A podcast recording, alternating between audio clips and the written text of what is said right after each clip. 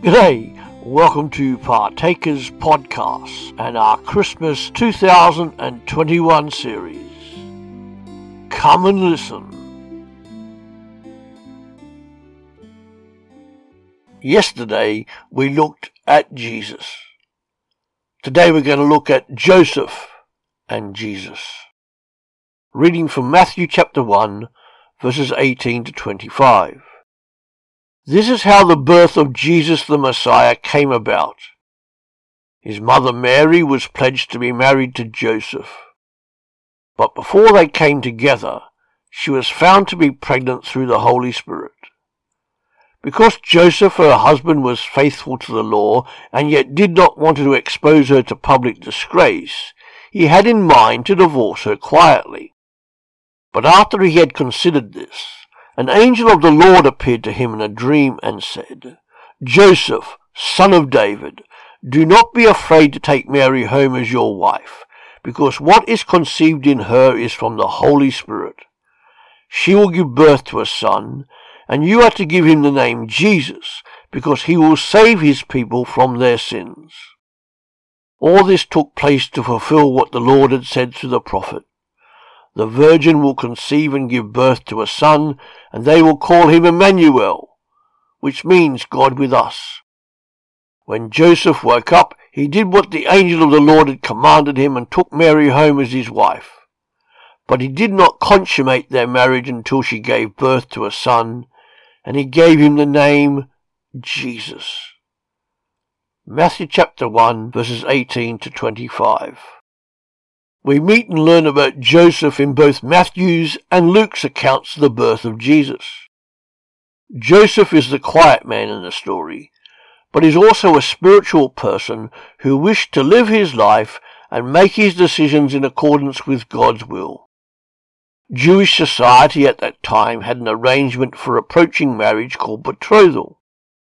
It was a kind of engagement period in which the prospective bride and groom lived under the same roof, but did not consummate the relationship sexually. That was reserved for the wedding day. Mary was pledged in this way to be married to Joseph.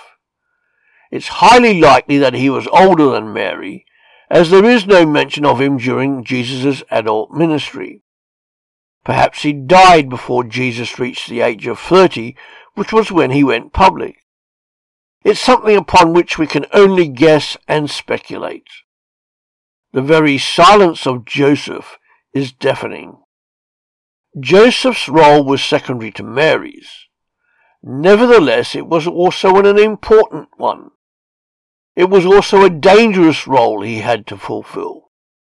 First of all, there was the possibility of public rejection and the stigma of Mary's pregnancy during the betrothal period.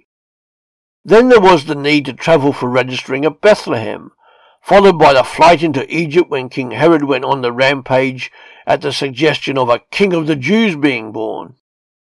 And finally, there was all the caring and providing for the family's welfare once back safely in Nazareth, a town that had its own social problems. Sometimes Joseph is called the caretaker father of Jesus, given the responsibility of protecting and providing for God's Son for as long as necessary. Joseph had some fine spiritual qualities, but today we're going to look at one his sensitivity. In the first place, Joseph was sensitive to Mary's needs. He'd heard her side of the story, but even so felt it necessary to divorce Mary because of apparently improper behaviour but he didn't want to expose her to public disgrace, being, as Matthew puts it, a righteous man. Being righteous can sometimes carry a hard edge to it, but not with Joseph. With him it carried a sensitive understanding of Mary's situation. That may suggest that he wanted to believe her story, but had no way of verifying it. Whatever, Joseph was clearly sensitive to Mary's needs.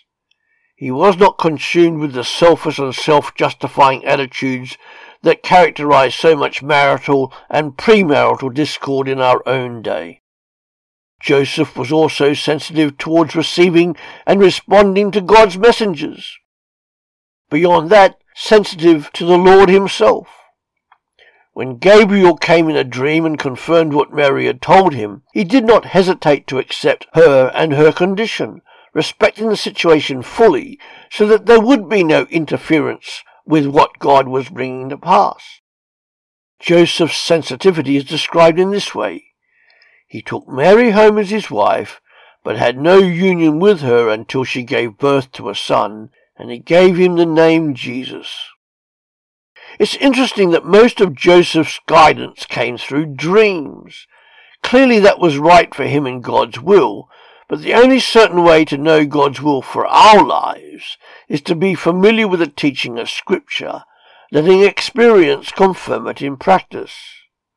We must be sensitive to God speaking through His Word, the Bible. Finally, Joseph was sensitive to the situation in which he, too, was placed, and wanted to do only what was right in God's eyes. He didn't let the world around him squeeze him into its shape. Joseph's actions were not dictated by other people's view of what constituted right conduct. Quite the reverse. Joseph took decisive action as a man of faith and principle. Joseph did what the Lord God wanted. We should admire Joseph and follow his sensitive example, regardless of whether we are men or women. We have much to learn from this quiet man of the gospel, Joseph. Joseph. That's it for today. Thanks for listening to Partakers Podcast. Our Christmas book, God Gets His Hands Dirty, is available on Amazon. Go to www.pulptheology.com and you will find it there. Have a great day. See you later.